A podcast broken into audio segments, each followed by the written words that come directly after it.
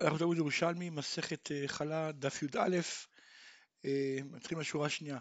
אומרת הגמרא, הייתי ורביבון בר כהנא, והכתיב ויאכלו מעבור הארץ ממחרת הפסח, לא בשישה עשר, כלומר מבין שמה זה מחרת הפסח? אחרי החג הראשון, החג הראשון זה בט"ו, ומחרת הפסח זה ביום שישה עשר. עכשיו הרי נכנסו בעשירי, אז למה הם חיכו עד שישה עשר? האם לא כדי שיתיר העומר? כן, רואים מכאן שאסור לאכול לפני התרת העומר, אז הנה חוזרת השאלה. לשיטת רבי יוסף שאומר שמצה לא דוחה איסור חדש, כי הוא סובר שעשה דוחה לא תעשה רק אם הם סמוכים, וכאן הרי הם לא סמוכים אז זה לא דוחה, אז אם כן, אז איך הם קיימו מצוות אכילת מצה בלילה הראשון? אומרת הגמרא, הייתי ורבי אלעזר ברבי יוסף, אומר רבי יוסף. כלומר, הוא הקשה לו חזרה. מנין לך שמאחורת הפסח זה שישה עשר?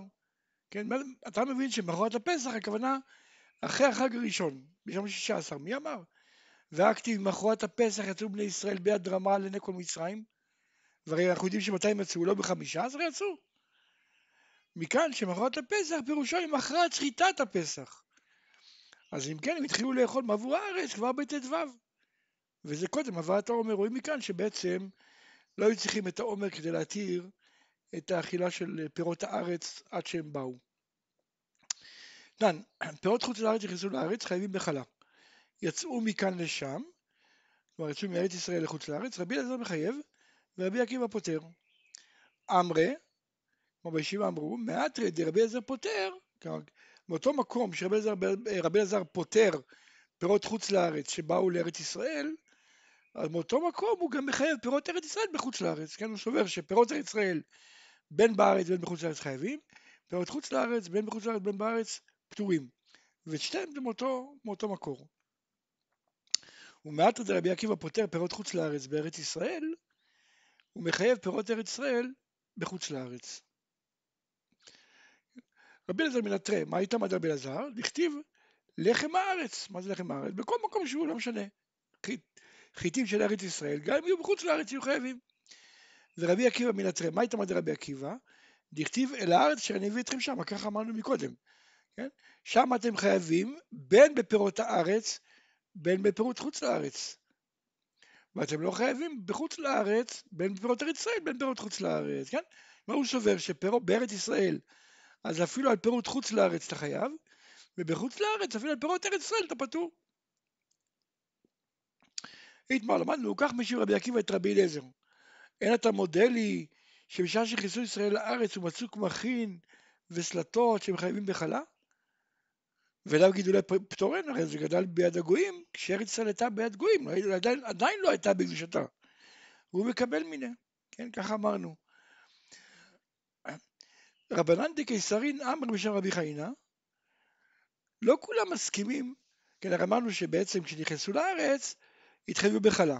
ככה אומר, ככה בעצם כל הטענה של רבי עקיבא, זה על סמך הסברה הזאת.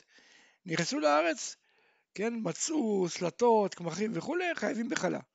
כן, על זה הוא הקשה לרבי אליעזר, ורבי אליעזר קיבל ממנו. אומר רבי חיינה, אומר רב, רבי אליעזר קסרין, אומרים שם רבי חיינה, שלדין הזה לא כולם מסכימים, כלומר לא כולם מסכימים שהם שנכנסו, נכנסו לארץ כבר התחייבו בחלה, כן? אלא זה מחלוקת זה דבר שנוי, תלוי במחלוקת. כן, כתוב, דכתיב, כל אשר תזרוק כף עליכם, בוא לכם יהיה, זה כלל, כן? כל מקום, זה אפילו בחוץ לארץ, אפילו חוץ לארץ משמע. כל מקום שתהיו. כן? לאחר מכן כתוב מהמדבר הגדול והלבנון יהיה גבוליכם וכולי, זה פרט, כלומר רק בגבולות של ארץ ישראל, ארץ ישראל מובטחת. אז אין בה כלל אלא מה שבפרט דברי רבי יהודה. רבי יהודה אומר, כן, כל מה שנאמר, כל מקום שדור כף רגליכם וכולי, בוא לכם יהיה, זה רק בגבולות ארץ ישראל, שהובטחו. מי טבעי רבי יהודה. אם בספרי ארץ ישראל הכתוב מדבר, כלומר ספרי ארץ ישראל, כלומר האם הכתוב בא ללמד אותנו מה הגבולות של ארץ ישראל? למה צריך את זה? הרי כבר נאמר קודם, מהמדבר והלבנון הזה ועד הנהר הגדול נהר פרת, כל הארץ החיטים ועד הים הגדול מבוא השמש יגיבו לכם. אז זה כבר נאמר, למה צריך לחזור על זה עוד פעם?